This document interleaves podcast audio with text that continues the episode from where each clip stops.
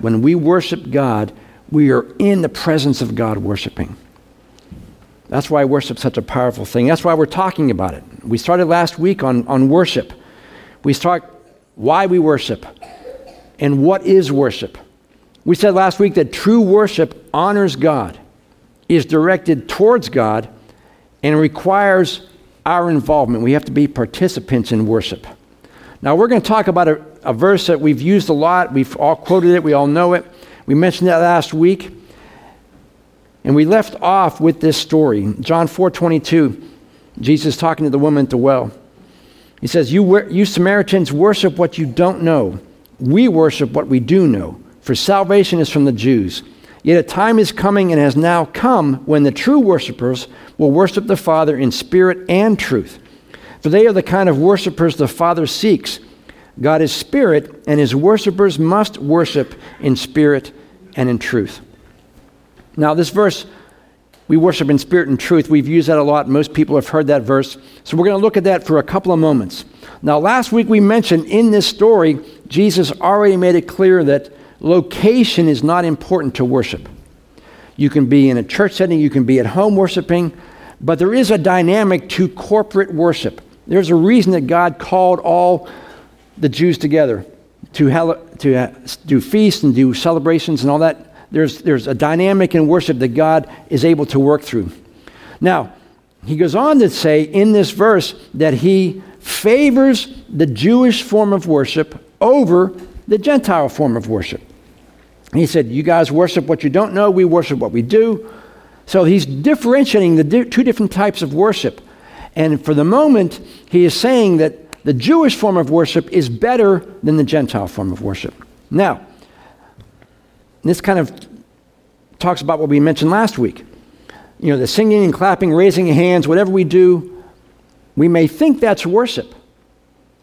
But unless we are focused on the centrality of Jesus Christ as the reason we worship and through whom we worship, then all those things aren't really part of worship. Now,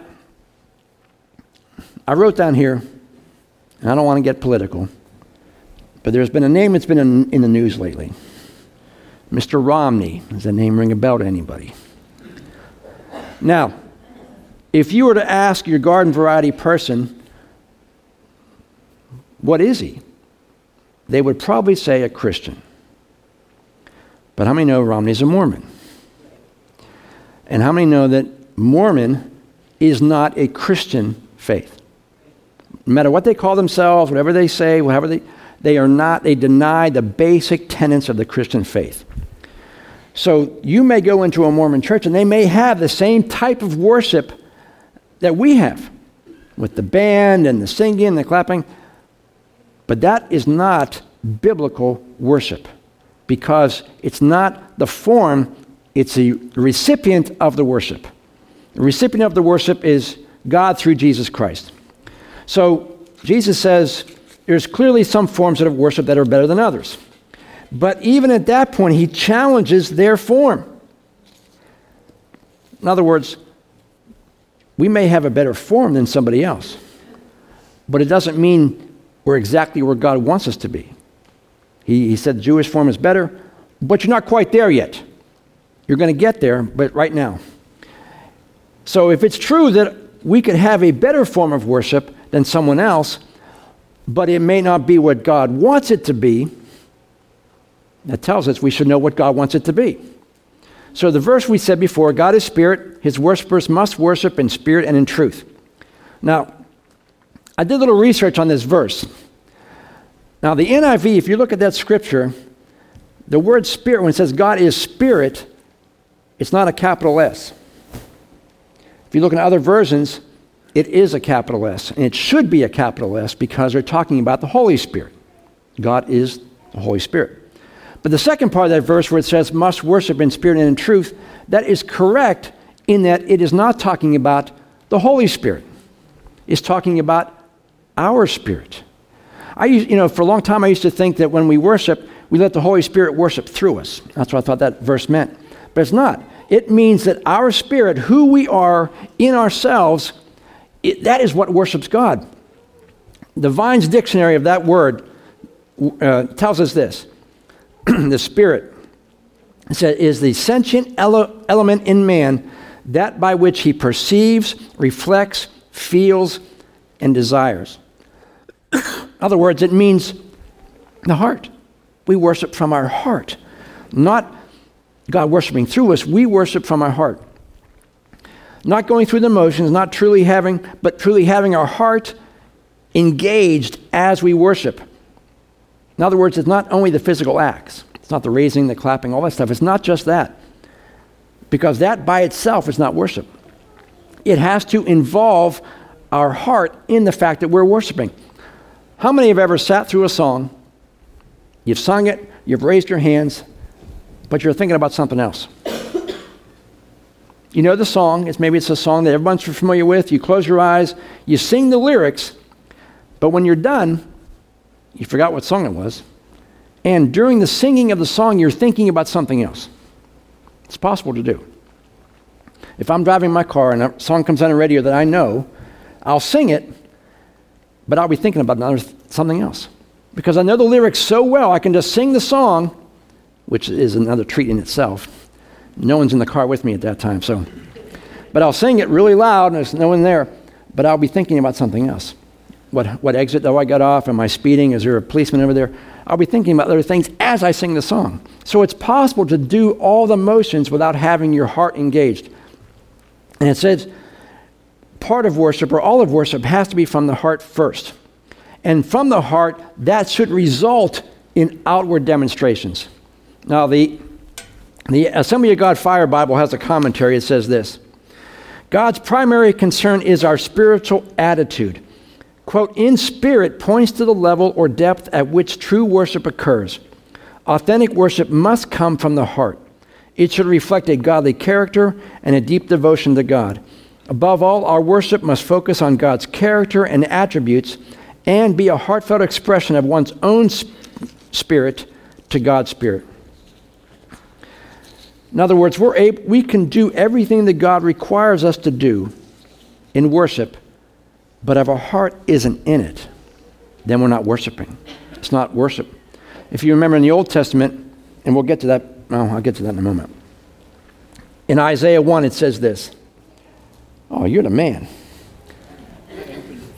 Oh, you're awesome, buddy. Give it up for Paul.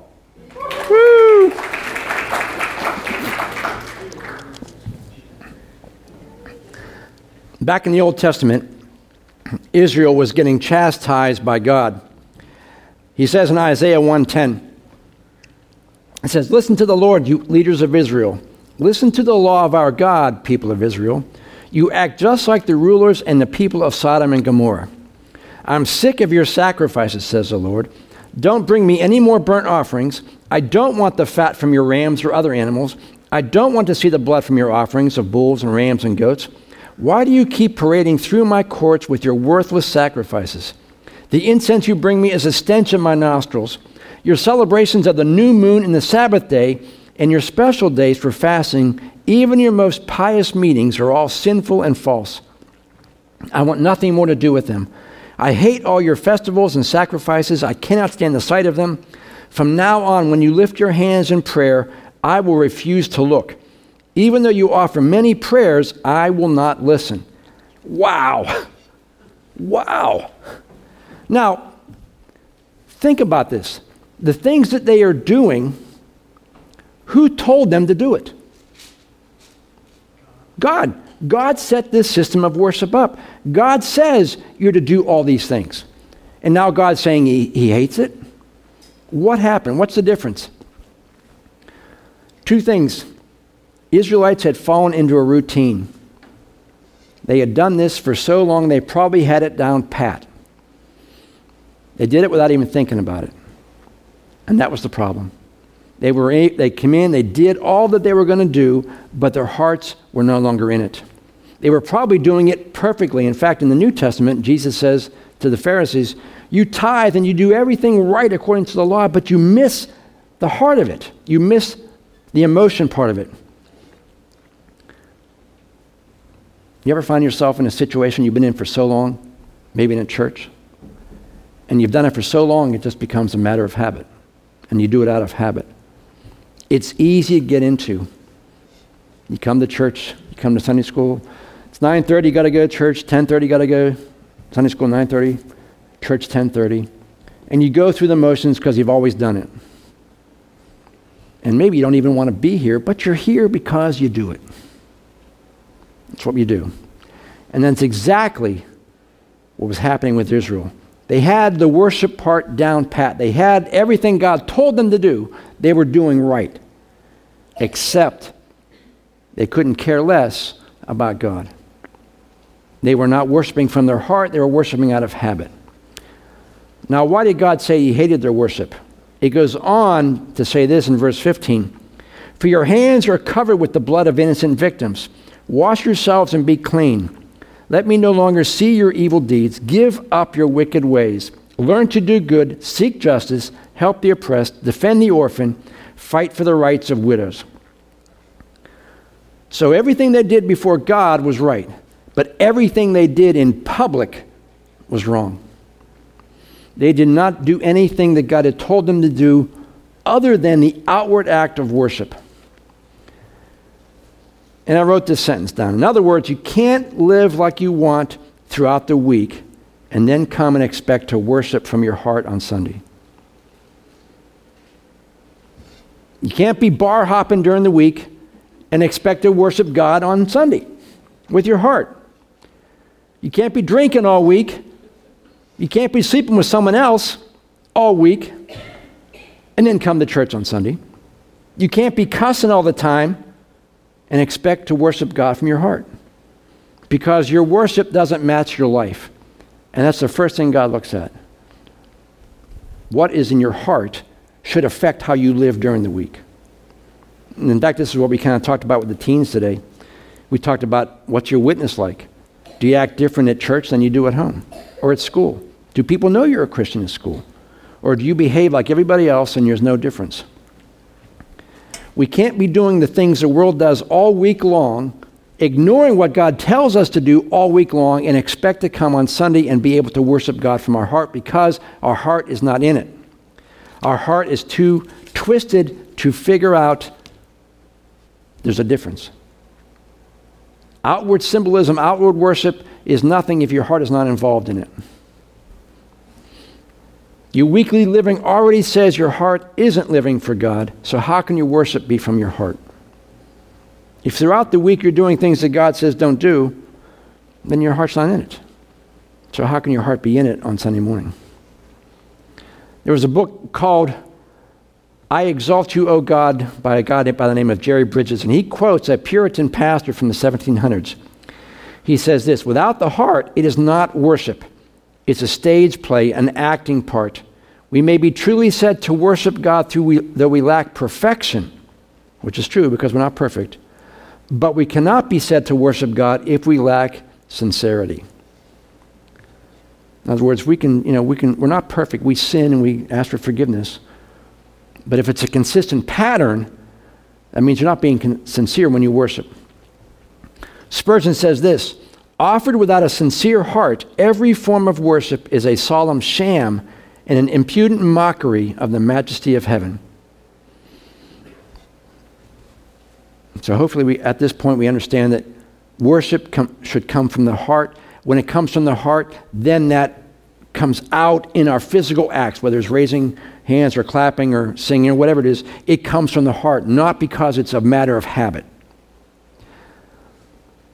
But now, Jesus' statement didn't just say spirit, it says must worship in spirit and in truth. Two aspects of the word truth.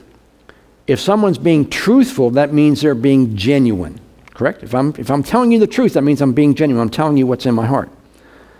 If I act one way at home and another totally different at church, I'm not being genuine.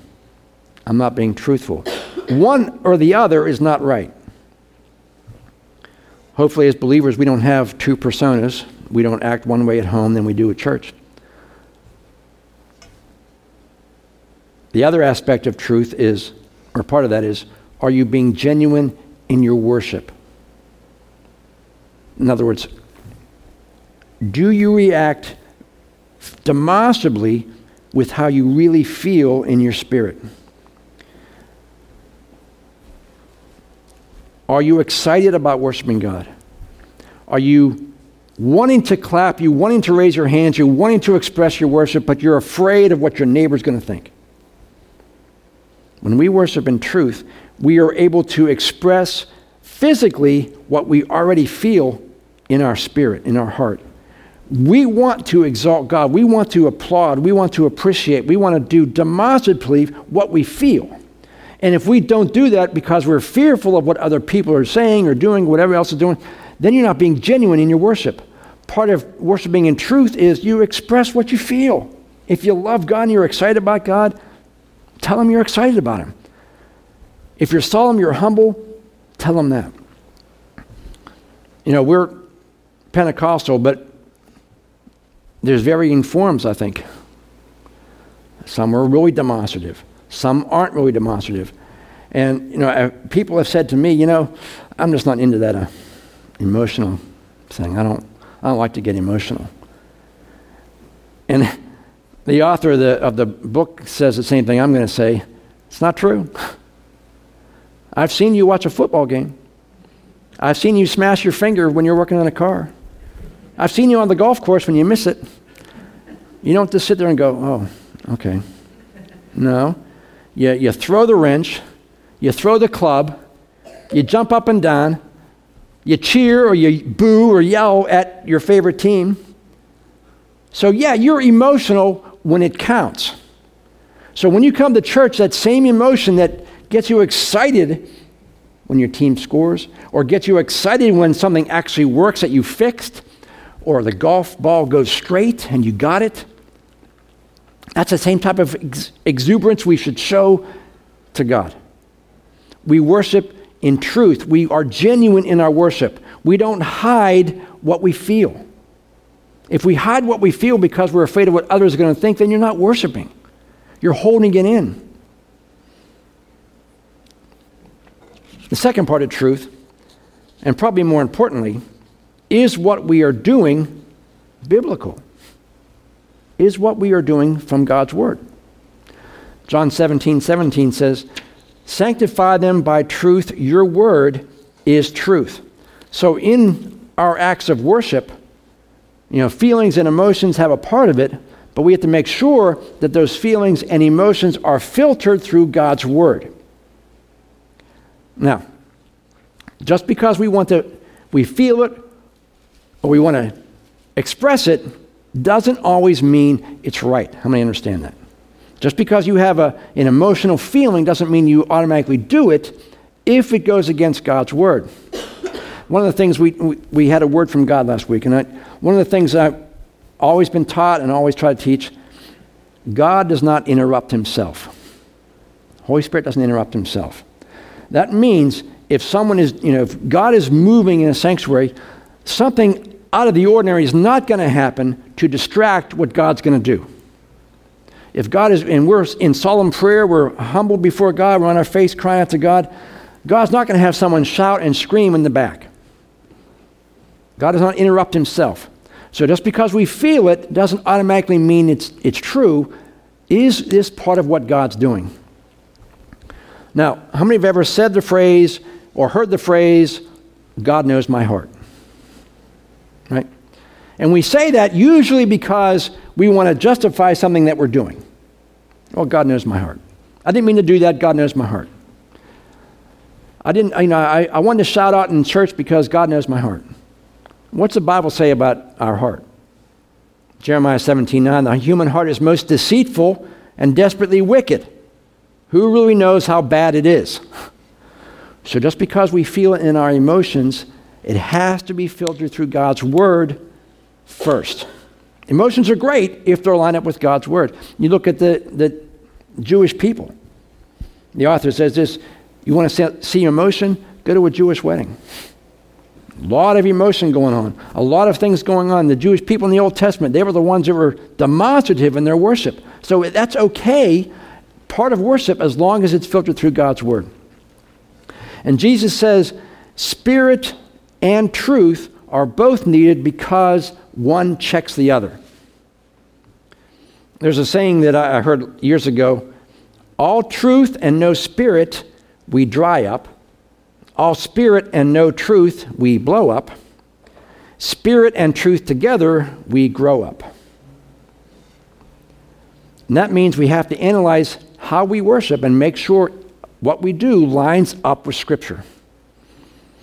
There may be things that we feel we should do, but are not biblical. Maybe things we've always done before in the past, but they're not biblical. It's too easy to fall into the trap of doing something that feels comfortable and maybe even feels right, but it doesn't quite line up with God's Word. Now, I'm going to give you an example.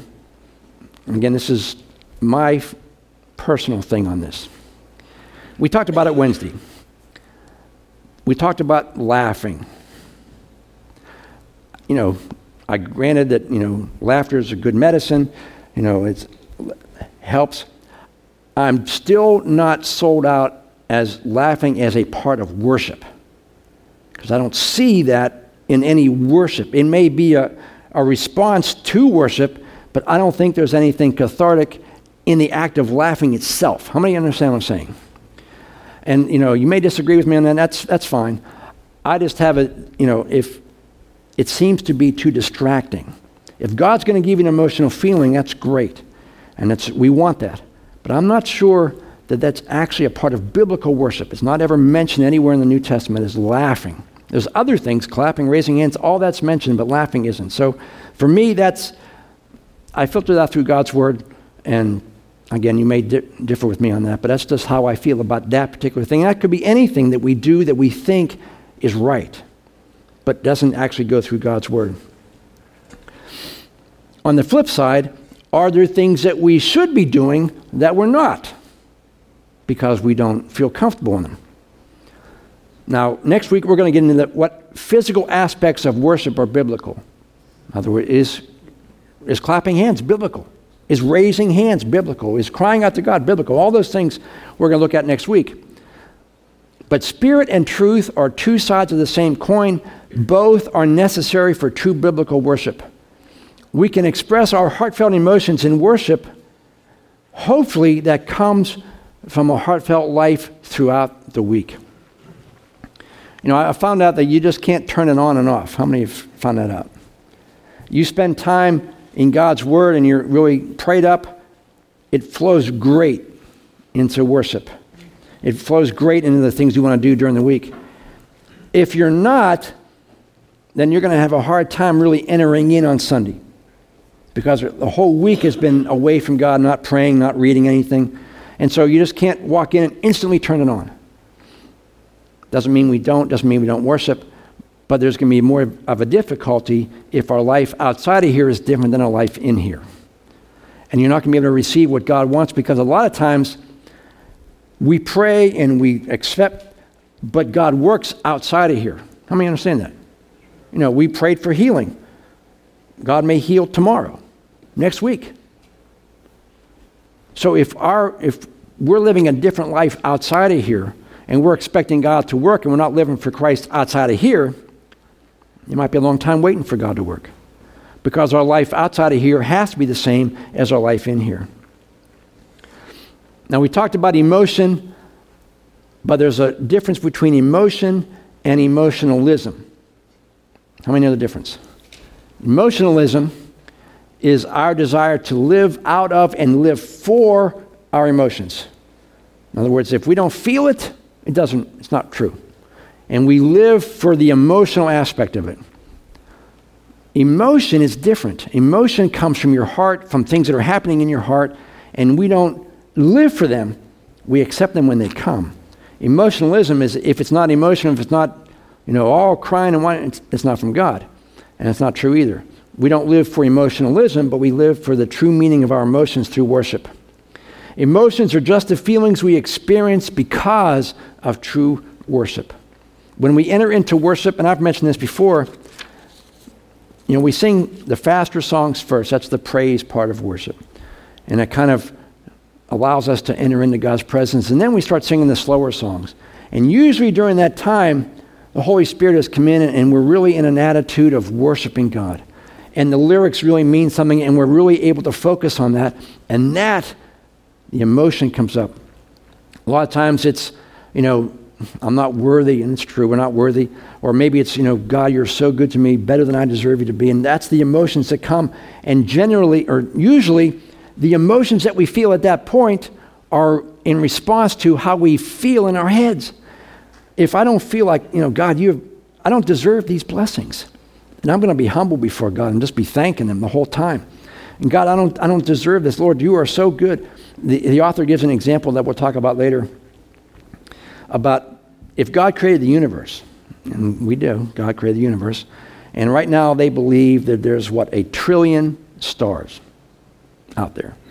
Some scientists believe there's more than that, but just a trillion. And he gives this example, I thought was great. If you could count to a trillion with two numbers every second one, two, three, four, five how long would it take you to get to a trillion if you could do that? You can't even do that because when you get to 300,453, it takes longer than that. But say you could do it one every, two every second. How long would it take you to get there? Any guess? 35,000 years. The God of the universe created that many stars, and the Bible says he calls them by name. He named every one of them. How many of you have trouble calling your kids by the right name? He named every star, a trillion of them. He knows every name. How does he know every hair on your head? That same God is so beyond our ability to understand that he is worthy of worship. And the emotion that we have from that should be, Lord, why, why do you even think about me? Why, who am I? The Bible says, who am I that you care about me? But in all those trillion stars, cares about you. And so, man, that, that should just well up in emotions. Lord, thank you. Thank you for caring about little old me. And that should all be a part of the worship that we have, the emotion that we have through worship. And we mentioned location earlier is not important to worship. We can truly worship anywhere, but there's a dynamic that God uses in corporate worship that doesn't always happen in private worship. 1 Corinthians 12 talks about everyone having a unique gift in the church, in the church setting. Now, one verse that I'm going to look at, 1 Corinthians 12 7, we're going to close in a moment. It says, A spiritual gift is given to each of us as a means of helping the entire church.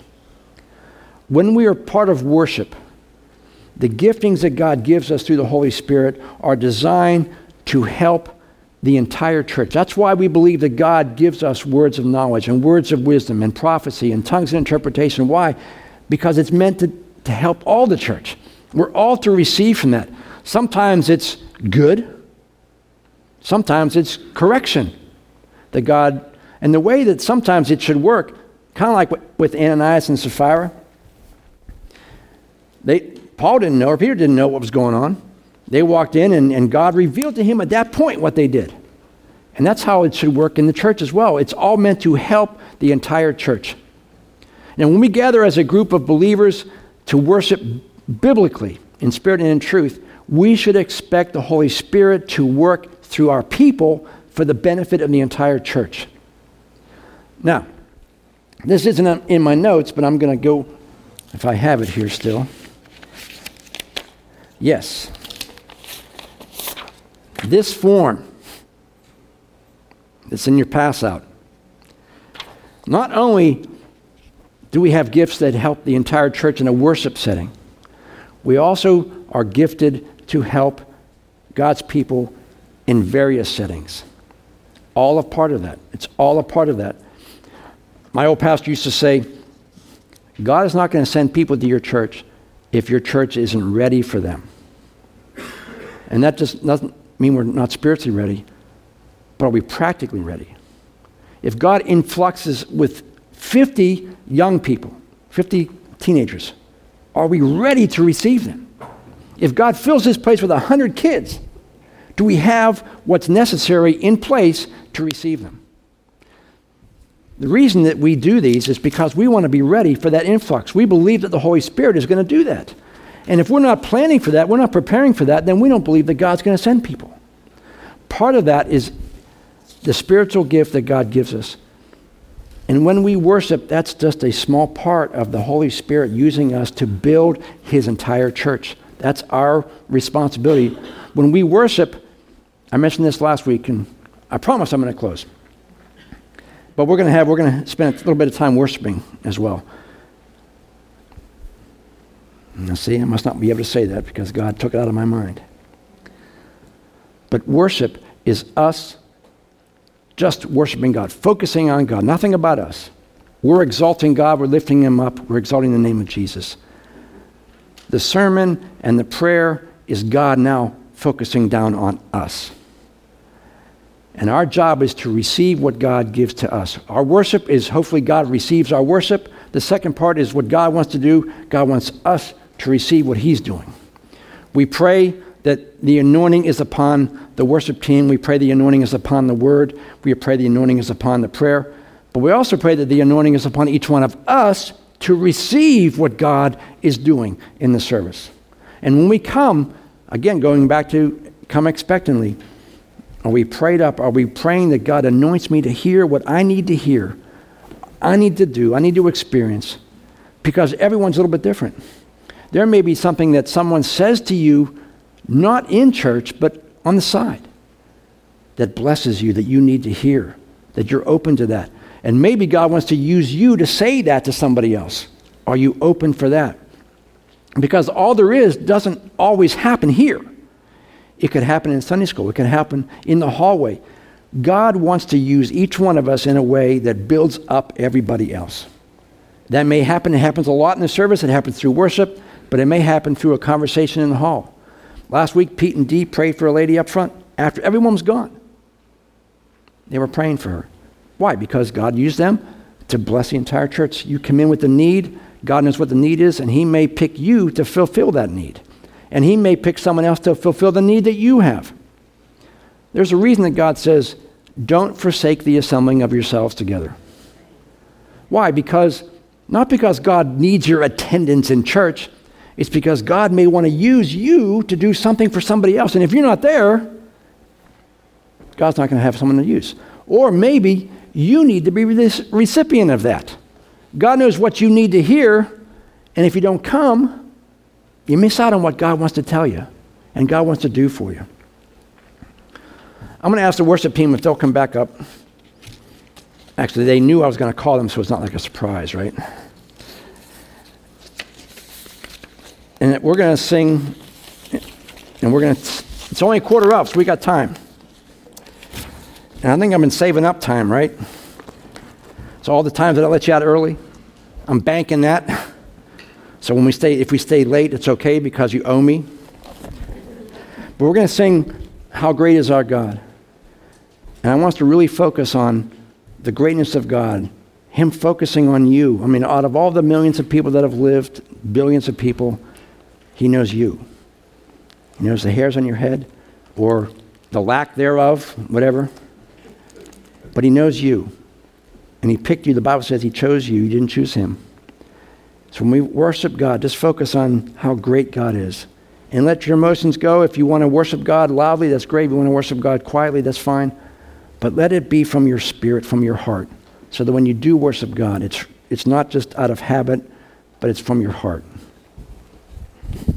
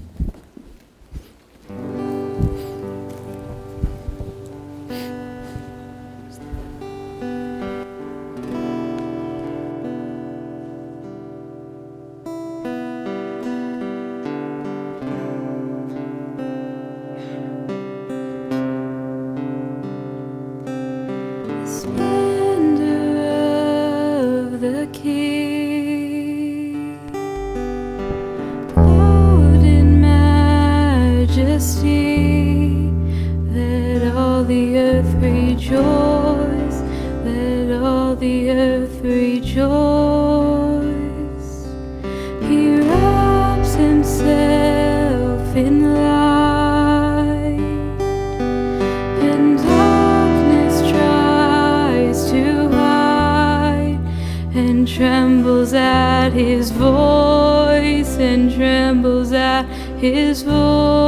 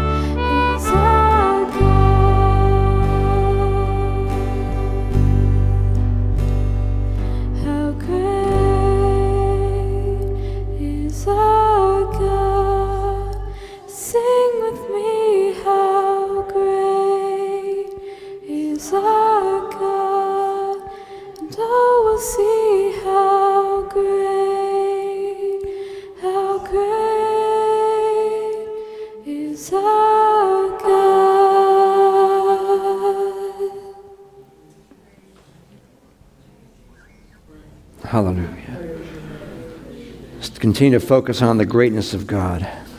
Hallelujah, Jesus. You're worthy of worship. You're worthy of honor and glory. We exalt the name of Jesus. We lift you up, Lord. You are worthy of worship.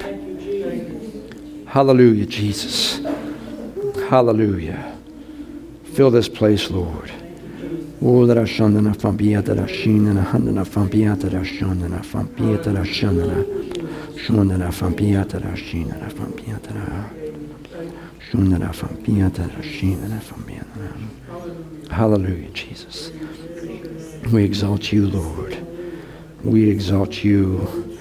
You are worthy, Lord. You are worthy. You are worthy, Lord. Hallelujah. All that we have within us, Lord, we worship you. Our hearts are tuned to you, Lord. We worship you. We exalt the name of Jesus. Hallelujah, Jesus. Thank you. Oh, you're so good to us, Lord. You are so good to us. Oh, hallelujah, Lord. Hallelujah. Thank you, Jesus. Hallelujah, Lord. Hallelujah, Jesus. Hallelujah. Hallelujah, Jesus. Hallelujah. Oh, Lord. Let our worship be pleasing to you, Lord. We exalt you. We want you lifted up. Hallelujah. We humble ourselves before you, Lord. We're your servants, Lord. We're your, we're your children, and we exalt your name. You are worthy of worship. You are worthy of worship. Thank you for saving us, Lord. Thank you for the sacrifice Father, you gave of your Son. You gave your Son for me, for each one of us. Lord, for that alone, you are worthy of worship. You're worthy of honor and glory. If you do nothing else for us, Lord, we already are guaranteed of heaven because of what Jesus did. Our sins are forgiven. We are washed clean because of you. You're worthy of worship. We exalt the name of God our Father. We exalt Jesus. Let your Holy Spirit fill this place and allow our worship to come from our hearts, Lord, that we honor you, we exalt you, Jesus. You are a great God. You're a great God. You're a good God to us, Lord. You're better to us than we deserve you to be. Jesus, Jesus, thank you. Fill this place, Lord. Fill this place. Hallelujah, Jesus. Hallelujah. Hallelujah, Jesus. You're worthy, Lord. Hallelujah, Jesus. Hallelujah. Hallelujah, Jesus. You're worthy, Lord. You are worthy. You alone are worthy.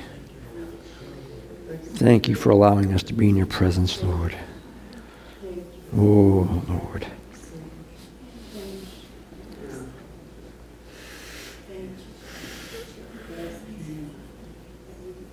Hallelujah. Thank you. Thank you, Lord.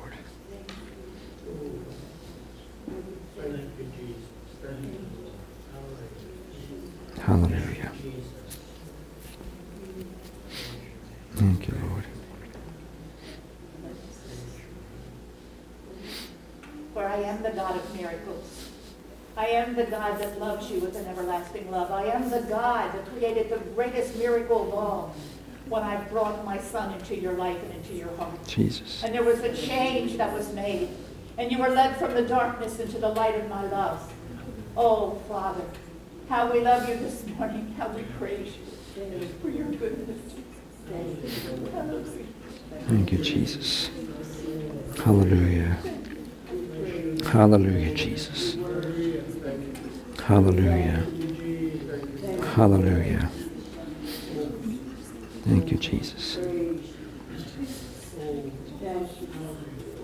Hallelujah. Hallelujah.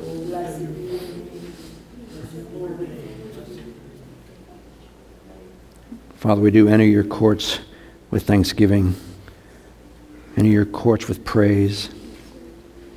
We thank you for the ability to come into your presence and for allowing us to receive all that you have for us, Lord. And you do have things for us. You've promised to be there You've promised to, to meet the needs upon our heart. You've promised to be there in our worship. And you've promised to be there through your word. So, Father, it's, it's mutual. We worship you, and then you bless us. Thank you, Jesus. Thank you, Jesus, that we're able to enter into the presence of the living God of the universe. Who are we? Who are we? But we're so thankful that your word says you care about each one of us. Father, thank you for what you've done this morning. Thank you for the healings and the miracles that are taking place even as we pray. And we want the name of Jesus to be glorified through all of it.